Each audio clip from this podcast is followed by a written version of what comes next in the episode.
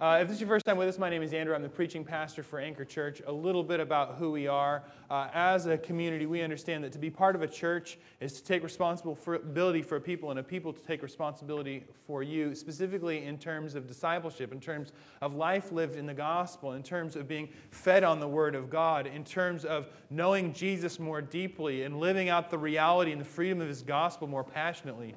And we are a gospel church. We, we believe in the power of the gospel. We believe the reality that Jesus has come, God Himself, and entered into human history and died in our place to make us free and give us life, and that our whole life is lived in response to that wonderful, wonderful, wonderful truth, and that every facet of our church needs to, to, to, to demonstrate that reality. So, as a result, we are a simple church with a simple goal, and that is to live that out. Um, I will pray for us and then we will go ahead and dig into our text. Uh, King Jesus, we do thank you for today. Uh, I thank you for the kids who are joining us family style today uh, and for your grace and mercy in our life. I thank you that we uh, have been afforded uh, and given space by you uh, to meet, to come together, to open your word, to praise your holy name. And I just pray for us as we, as we sing and as we eat together and as we, we pray together and as we open your word, uh, that our aim would be to enjoy you more and more every day and with our whole life, and that our whole life would be a reflection, a response to the fact that we can't do anything to earn your love, but on the cross, you did everything to forgive us. And the resurrection and sending us your spirit, you've given us life, and that we would live in response to that truth, Lord Jesus. God, we love you and we pray these things in your name and for your glory. Jesus Christ, amen. Um, so, we've been working our way through the New Testament. We are approaching uh, kind of the biggest task. We're working through a series called God's Word, Our Book. And it's been our aim and our hope, and my aim and my hope, uh, that as we work through sort of large chunks of Scripture, specifically books, that you own more and more what Mark is about, or what Matthew is about, or what today Luke, Acts, one big section is about so that when you read your bible when you're reading uh, the different sections of the scripture that you understand that luke had something to say and that god has something to say through this word and that this is as applicable for us as the original people who received his gospel. And today we turn to luke dash acts which by the way is 27% of your bible now why do we do luke acts because they're two volumes of one work uh, it turns out on a vellum scroll, you can only write so much. Luke is the largest book in the New Testament, and it's pushing the length of what a papyri or a vellum scroll can be, because that's how he wrote it in Greek. Whoop, whoop. Um, so it's two volumes, Luke and Acts. Our problem is, uh, and it's not really a big problem, you just need to be aware of it. When, when they were putting the canon together, when they were putting the books in order, they put the first three that we're kind of finishing up today Mark, Matthew, and Luke, Matthew, Mark, Luke together, and then John because John's got kind of a different side of the story, and then Acts. And John, between Luke dash Acts, is a pretty big dash between the two, and it makes them feel like two big separate things. Uh, but what we need to understand is Luke has one message for us in these. And, and that we need to see them as a whole. And, and I think uh, it's been rightly observed that they're sort of neglected uh, in that fact that, that it's like 27% of our New Testament. And you know, when you look at like, what should I preach this fall? You're like, well, if I preach Luke Acts, this fall is going to go on into fall, you know, 2025 or whatever. Uh, Colossians is nice and short. Let's do Colossians. Uh, but Luke has really big and powerful, important things to say to us here. And specifically, uh, he is trying, like the other gospel writers, by the way, but he is trying to demonstrate for us that Jesus is Messiah, who is the culmination of all of world history, and that all of world history apex in the person of Jesus. And not only that, but that because Jesus came, because God Himself entered into human history, because Jesus came, lived, died, and rose, everything is different. Absolutely everything is different. And that for those of us who are disciples of the Lord Jesus Christ, who believe in Jesus, who know He is God, uh, that should mean that our whole life is radically impacted by the Christ event, the life of Jesus. And that our life is radically impacted by this, that this should change the way we do work. This, is, this should change the way we do parenting. This should change the way we do school. This should change the way we do friendship. This should change the way we do life. This should change the way we garden in our backyard, to be totally honest with you and that the shock waves of the Christ event should be felt. And really, he kind of works that out for us in the book of Acts. Acts is, Acts is the, the, the seismic waves of the Christ event being lived out in the early church. So that we can see that not only has the Messiah come, the culmination of God's plan, but the messianic age has come as everything is absolutely different here because of the cross and the resurrection of Jesus Christ. And so we're going to look quickly, because it's family style service, at three things, four things really. That reality that, that he's trying to convey a history about who Jesus is and the impact of that Christ event and the ramifications onto the rest of history. Uh, likewise, he's going to show us three things, three, three themes, and I think these themes are so serious. And I have so much text, I only have so much text to look at. These three themes are so seriously, you could literally take the text out that I've put here and put new texts in there from these books and see these same themes throughout. And that's namely uh, God's promise. God made a promise to his people, and he made good on that promise in the person of Jesus. God's power, the power of God is displayed in Jesus, and the power of God is displayed in the church through the Holy Spirit. And when I say that, I mean, you need to understand, and again, how the Christ event changed everything. We're going to have a pot, I don't know we mentioned that. We have a potluck today. If you didn't bring anything, please still come to the potluck. But when people who've been redeemed by the blood of the Lamb from different walks of life and different life and different stories sit down and eat together, there is there's something epic happening that's a response to the Christ event uh, that actually has eternal significance. A potluck. Through the Christ event, everything is different. It's the power of God and ultimately the, the program of God, what God is doing in redemptive history, what God is doing in world history.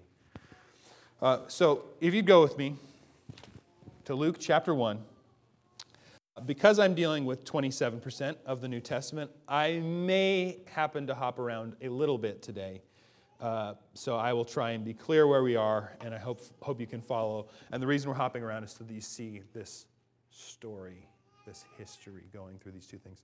So, the Messianic age, he's trying to convey this. Okay, chapter 1, verse 1.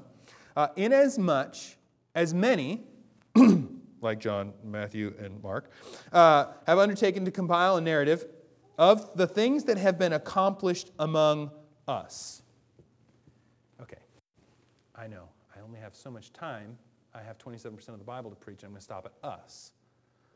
The pronouns, pronoun is a he, she, it type word are really, really important in Luke. So, accomplished among us. Luke was not there for the Christ event. Luke is a Greek physician. He's a careful writer. He's a wonderful, brilliant historian. Uh, and when he says us, you need to understand that he sees this as one big story one big history that he's a part of. And as you read carefully, as you're reading Luke Acts, because I always want you to read slowly and carefully, as you're reading your Bible, you read it and you realize at some point in time in the middle of Acts, he goes, he switches from a third person pronoun, they did this and he did that, to a second person plural. We did this and we did that.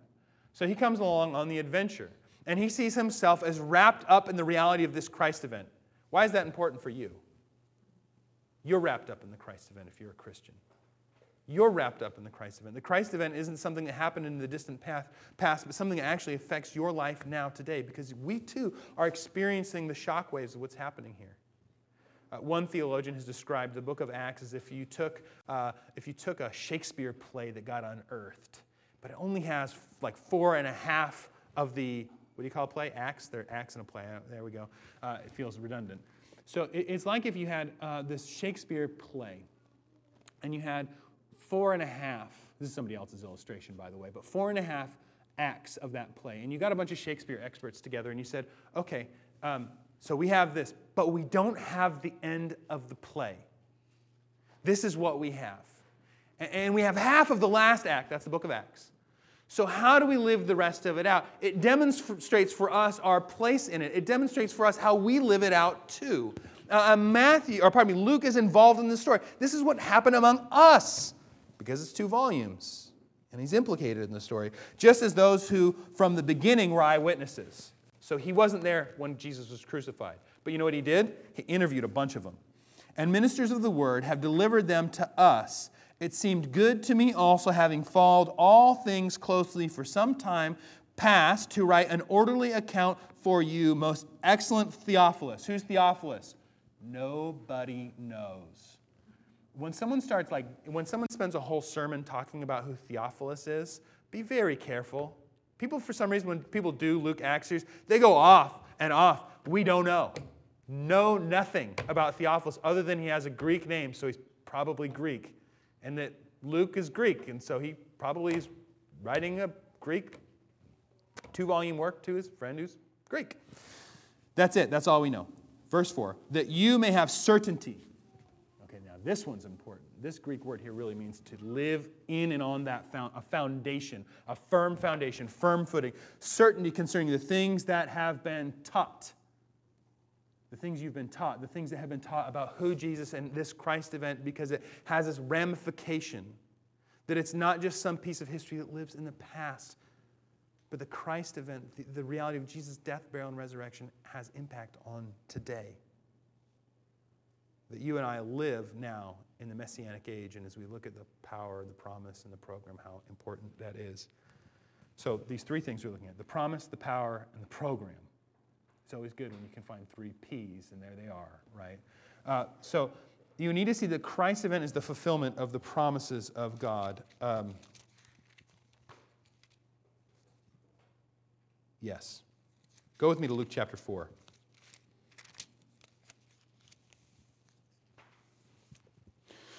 So we're in Luke chapter 4. We're going to look at verse 14 on. Uh, Jesus has just uh, sort of defeated Satan in the, the wilderness, quoting Deuteronomy to him. And in 14, we hear this And Jesus returned in the power of the Spirit so, this is me going into my next topic, but it's important to see this. This is throughout Luke and Acts the power of God through the power of the Holy Spirit. So, Jesus is fully human, he's fully God, fully divine, right? Fully God. But for him to actually come and live in our place and live the life we should have lived, and to be able to be, as Hebrews calls him, the faithful high priest and sympathetic to us, you need to understand that he's fully human. And our problem is in the last hundred years, we spent so much time defending his divinity, that he was the Son of God, that at some point in time, those of us who kind of live in the evangelical camp almost forgot about this whole thing that he was born a baby and that he wasn't, wasn't a normal person, but he was a person and he was fully human. And that, that it doesn't really count for him to live in our place if he's just Superman walking around. He's, he's not Superman. He lives his life dependent on the power of the Holy Spirit. You see this throughout the Gospels. He does things like get away to pray. He's fully human. He does things. He's hungry. He cries. He gets weak. He sleeps. Right? He's not a robot. He's not Superman. He's fully human. And he does his whole ministry in the power of the Holy Spirit. And you see this when we look at Acts and we read throughout. And Jesus returned in the power of the Spirit to Galilee. And he reported and a report about him went through all the surrounding country, and he taught in their synagogues, being glorified by all. They thought he was awesome, at least for a minute. But if you read on past where we're going to be, you see that they try and throw him off a cliff. Uh, verse 16 And he came to Nazareth, where he had been brought up. Home. Home. And as was his custom, he went to the synagogue on the Sabbath day, and he stood up to read. And the scroll of the prophet Isaiah was given to him he unrolled the scroll and found the place where it is written The Spirit of the Lord is upon me, because he has anointed me to proclaim good news to the poor. He has sent me to proclaim liberty to the captives and the recovering of sight to the blind, and to set at liberty those who are oppressed, to proclaim the year of the Lord's favor. People, the people of God, are living in Judea. It's called Judea now. It's not called Israel for them at this point in history. The guy who's supposed to be the king is a guy named Herod. He's an Edomite who does horrible, horrible, horrible things. Well, by the time we get to this point, it's a different, I think it's a different Herod, right? In his birth, it's Herod, this Edomite. It's this other Herod in this line. There's this whole line of these puppet governors named Herod, and they're really hard to track. Which Herod are we talking about? But they're all not awesome. They're all the opposite of awesome. They're all horrible. The Romans are in charge. Pontius Pilate is ruling. everything's gone south. People can't decide on what it even looks to live, uh, what a life look, looks like being faithful and following God. Everything is messed up. Everything is a total and complete disaster. And everybody's waiting because God made a bunch of promises. He made a bunch of promises that, that someone was going to come and someone was going to deal with sin and someone was going to deal with all of it, right? The, the, the Genesis 3.15 promise that Adam and Eve broke everything and someone was going to come and fix it. Uh, uh, the promises that someone would come and sit on the throne of David and he'd be this awesome priest after the order of Melchizedek. And, and the promises of Isaiah 7 and Isaiah 9 that God was going to come uh, uh, and he was going to restore all things. He was going to break the bond of the oppressor. He was going to do these things. And this is one of the drums that all these gospels are beating. God made some promises and God keeps his promises. The world right now is wrecked with sin. The world right now is wrecked with selfishness and sickness and death and destruction. And God has made promises to fix all of it. And when Jesus shows up and unrolls the Isaiah scroll and reads from this text, he's saying, Promises kept. Promises kept. And we know this inaugurated. This is the inauguration of God making good on his promises from Isaiah 61. And he rolled up the scroll and gave it back to the attendant and sat down. And the eyes of all in the synagogue were fixed on him. No kidding, right? And he began to say to them, Today this scripture has been fulfilled in your hearing. And all spoke well of him and marveled at the gracious words which were coming from his mouth. Now, please go home and read the rest because this thing gets awesome. I digress. Uh, go with me to Luke 7 19. Uh, 7, we'll start in verse 18. So we're in 7, so flip, flip. 7 18. The disciples of John, so John the Baptist, we'll see him in a minute when we talk about the power of God a little bit further. John was this, this guy, and, and at this point in time, the, the, the, scriptures have been sort of closed. Uh, as, we, as far as we can tell, the Old Testament canon is sort of shut down. Uh, God has said the things in the way He's going to say through these mighty prophets of old. And, and, and, despite the fact that people still think in the Second Temple period, this time between the end of the prophets and the coming of Christ, that God's still on the move and God's still doing stuff, but everyone's pretty clear things just aren't the way they used to be. This is nowhere clear in the temple, right? When the temple was built by Solomon, the Ark of the Covenant was there, and there was a pillar of smoke by day and fire by night where the presence of God was made manifest in time and space with the people of God. That's gone.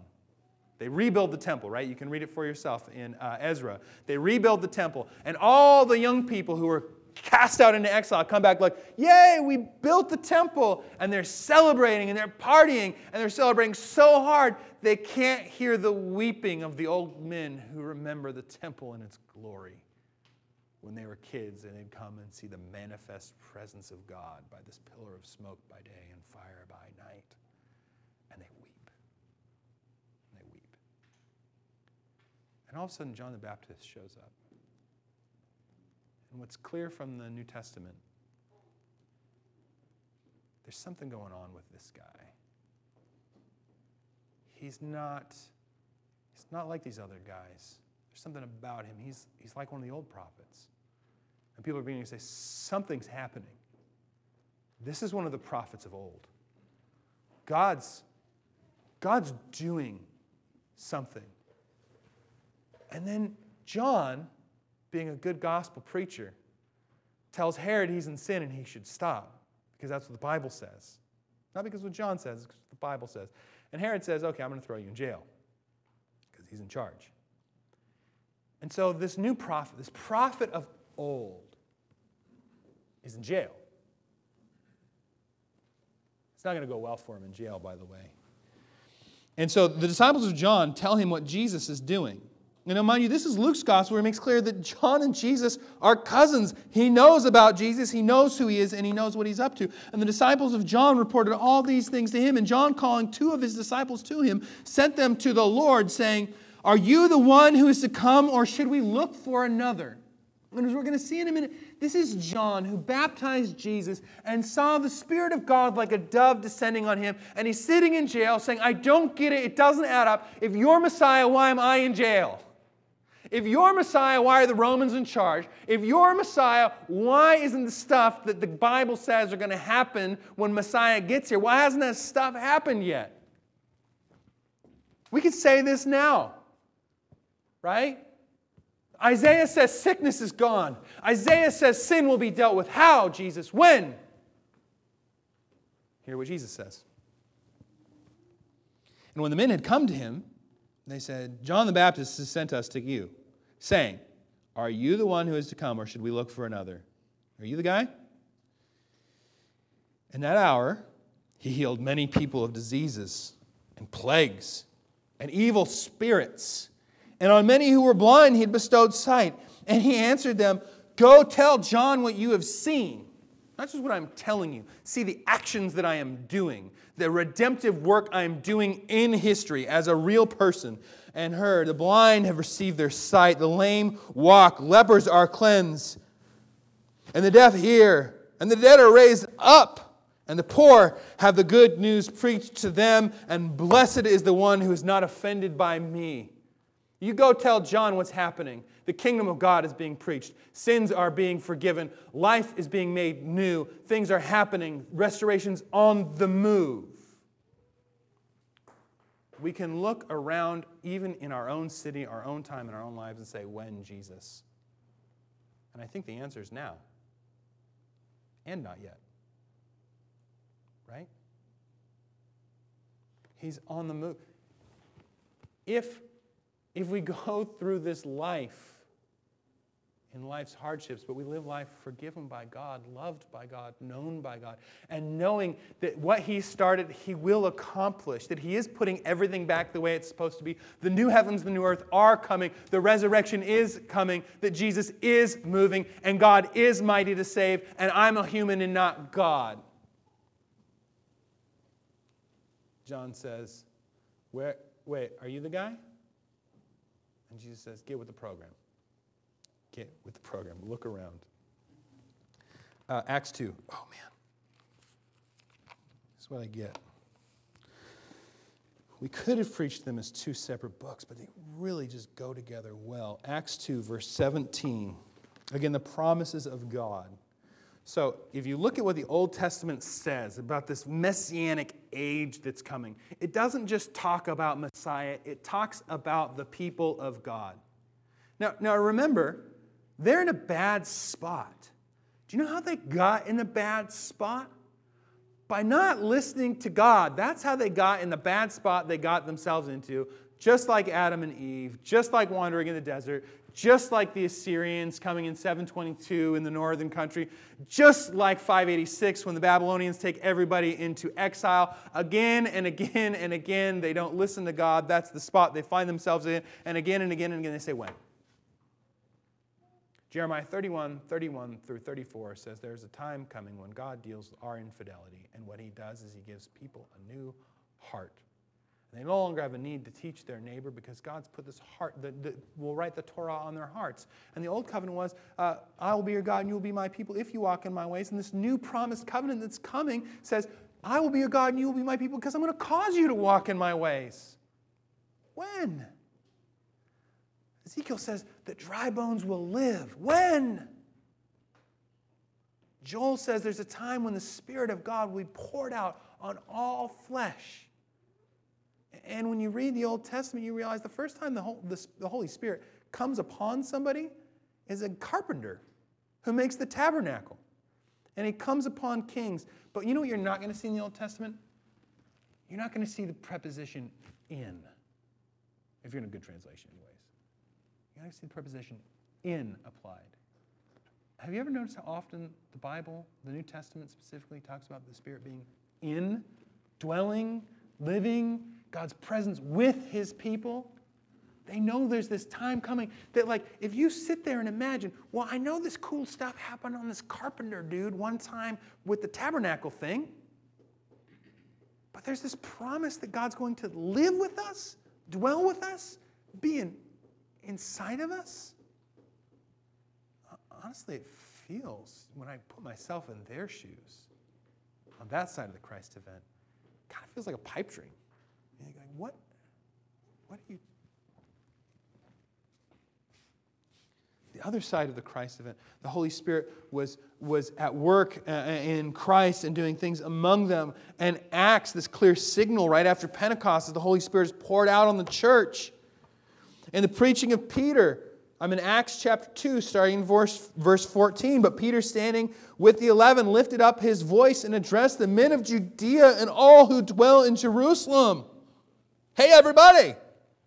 Let this be known to you and give ear to my words.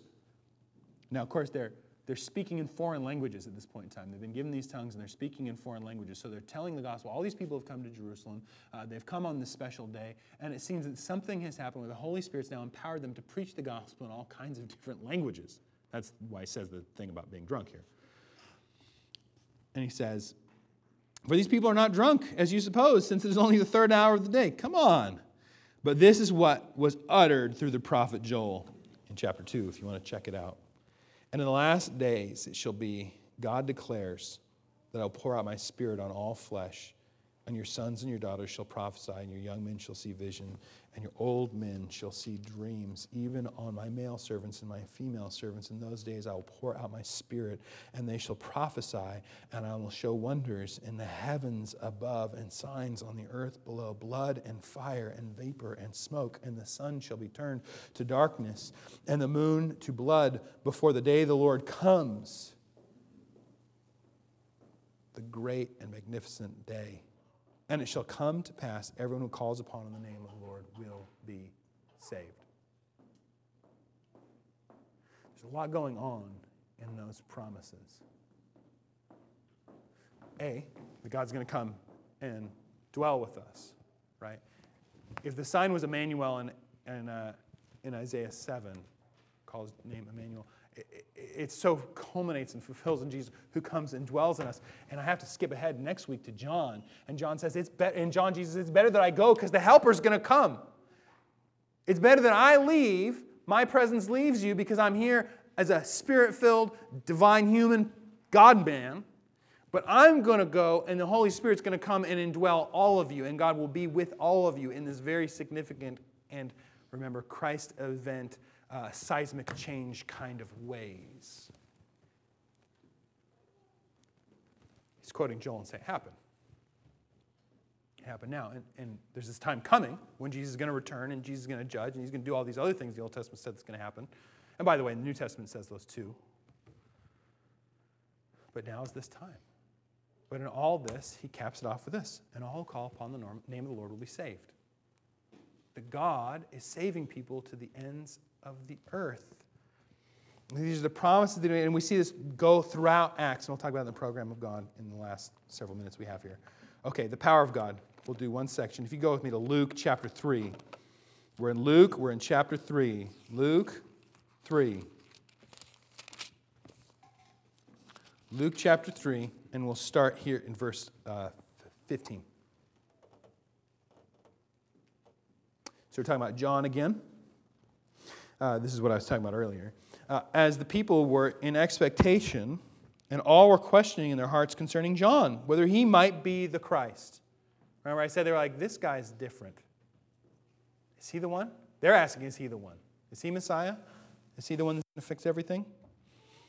John answered them all, saying, I baptize with water, but he who is mightier than I is coming, the strap of whose worthy to untie. He will baptize. He will baptize you with the Holy, uh, pardon me. He will baptize you with the Holy Spirit and fire. His winnowing fork is in his Old Testament image of judgment. He's going to come and judge the world. His winnowing fork is in his hand to clear the threshing floor and the gathering, the wheat uh, into his barn, but the chaff will burn with unquenchable fire. He's coming. He's coming to save. And he's coming, uh, and, and I had the pleasure of having a class with the preeminent Luke Acts, Luke Acts, not Luke and Acts scholar. His name's Darrell Bock, and he's a super genius who wrote like this much writing on Luke Acts. Giant commentary, giant commentary on Acts, and a giant biblical theology on Luke Acts. Uh, and he points out that he thinks that this verse is as important as John 3.16. Luke 3.16 overlooked is as important as John 3.16 because John 3.16 deals with the fact that you and I are going to have our sins forgiven by Jesus. Luke 3.16 deals with the fact and you and I are giving new life in God. That the Holy Spirit's, we're going to be baptized in the Holy Spirit. And as Christian, this is all this is describing all Christians, by the way, uh, upon conversion, that we are empowered to live our life now for God for His glory. So with many other exhortations, he preached good news to the people, but Herod, oh, pardon me. When all the people were baptized, when Jesus also been baptized and were praying, here's that power piece again, the heavens were opened, and the Holy Spirit descended on him in bodily form like a dove, and a voice came from heaven You are my beloved Son. With you I am well pleased. This is how Jesus is empowered to live here on earth fully human. And the Holy Spirit is how you and I are empowered to live. This is how you and I are empowered to open our Bibles and read them and understand them. This is how you and I are empowered to fight sin. This is how you and I are empowered to share the gospel. This is how you, are, you and I are empowered to love each other. Uh, this is how you and I are empowered not to put ourselves first. This is how you and I are empowered to live a life for God. And this is what Luke does. It. Luke starts with Jesus and extends that out to the church. And the church lives in the power of the Spirit that's how we do the things that we do. That's how we live for God. By God. Okay, the program of God. We're going to do it. And then we're going to eat casserole, and it's going to be awesome. The program of God. If you go with me to Luke 24, greatest Bible study in the history. Luke 24 serves as a great bridge between Luke and Acts and kind of where Luke Acts goes. Um, the very, that very day, so I'm in Luke 24, I'm in verse 13. That very day, two of them were going to a village named Emmaus, about seven miles from Jerusalem, and they were talking with each other about all these things. That means the Jesus stuff that happened. While they were walking, while they were talking and discussing together, Jesus himself drew near and went with them, but their eyes were kept from recognizing him. And he said to them, What is this conversation that you are holding with each other as you walk? and they stood still looking sad.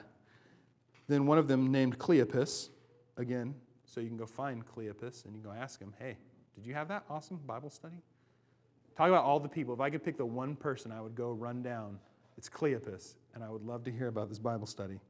Cleopas answered him, Are you the only visitor to Jerusalem who does not know the things that have happened there in these days? And he said to them, What things? And they said to him concerning Jesus of Nazareth, a man who was a prophet, mighty indeed, in word before God uh, and all people, and our chief priests and rulers delivered him up to be condemned to death. Jesus came in power, he died on the cross, and crucified him.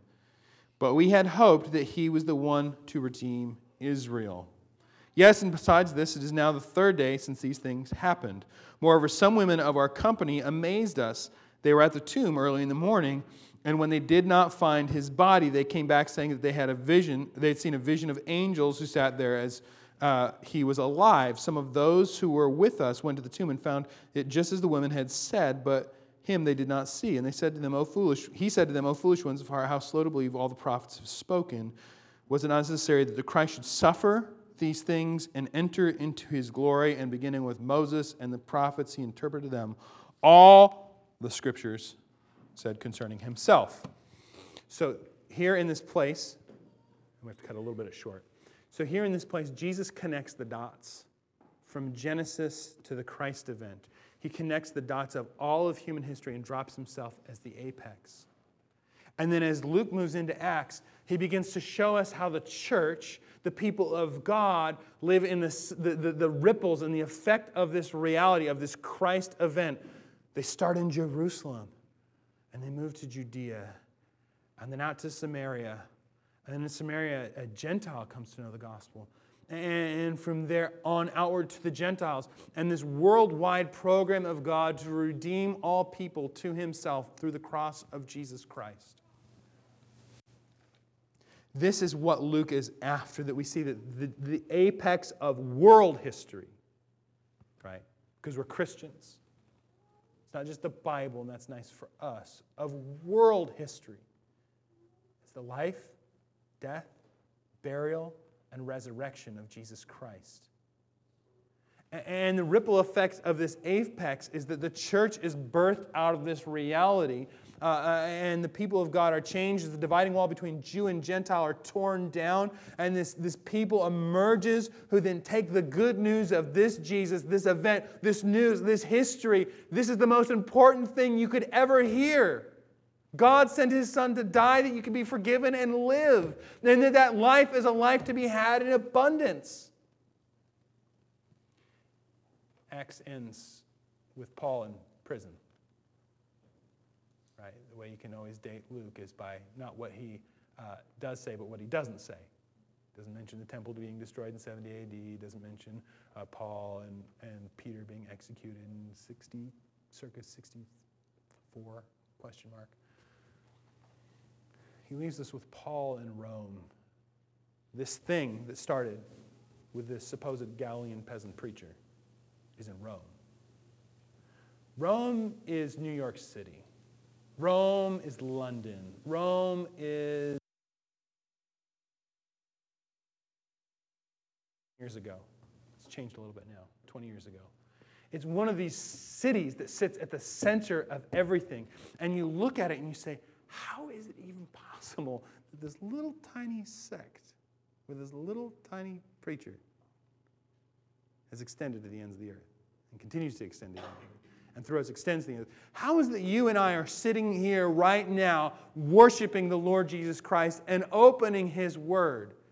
Because the church, empowered by His Spirit, carried this message of this gospel, of this life changing news of the Lord Jesus Christ.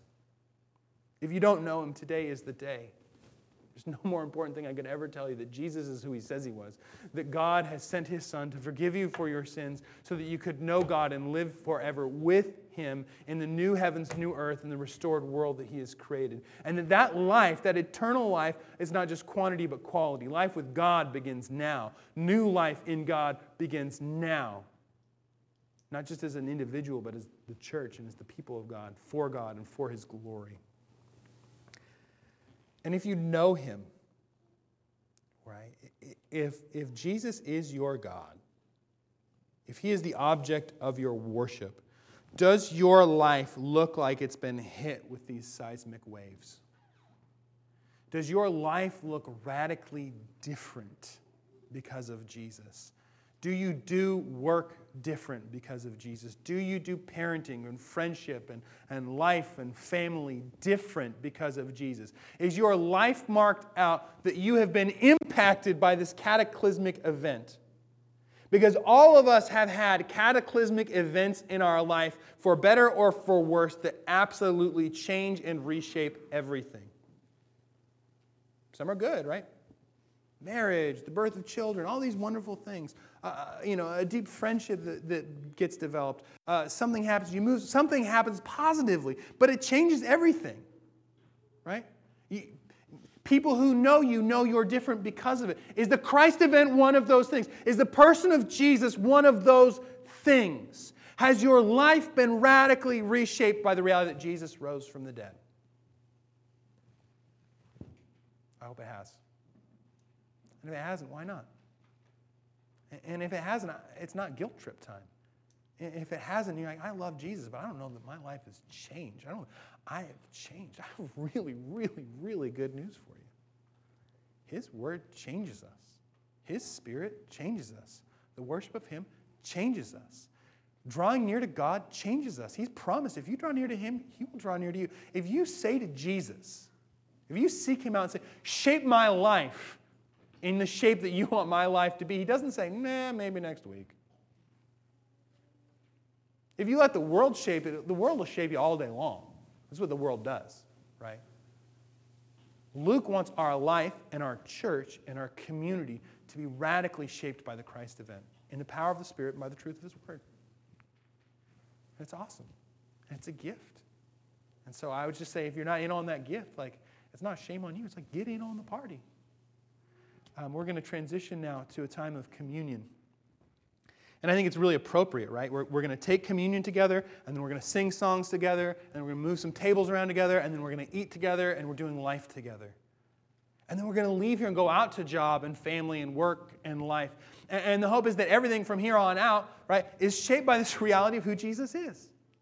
And so as we take this meal, this communion, we remember what Jesus said. This is my body broken and blood shed for you. This is the cup of the new covenant. This is, this is the introduction of your life into who Jesus is, right?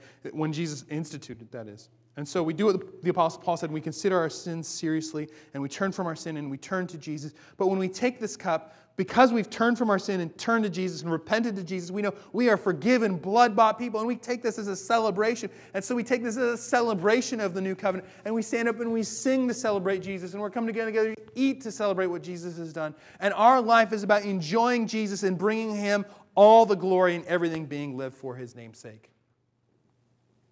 By the way, I think that's what Luke has for us. Uh, let's pray. King Jesus, Lord, I, I see areas in my life that I want conformed to the reality of the gospel. I want everything I do, everything we do as a church to be conformed to the reality of the gospel. And so I pray you would actively move in our lives, Holy Spirit, to point us to Jesus, to change us, to sanctify us, to make us holy. I, I pray for us that we would listen more to the word uh, than to the world. Uh, and that because we're listening to the word and not the world, we go out into the world from Judea to Jerusalem and to the ends of the earth, carrying the good news of Jesus and lives that are changed by Jesus for the glory of Jesus. Jesus, we do love you and we pray all these things for your glory and for our joy. In your name, Jesus Christ, amen.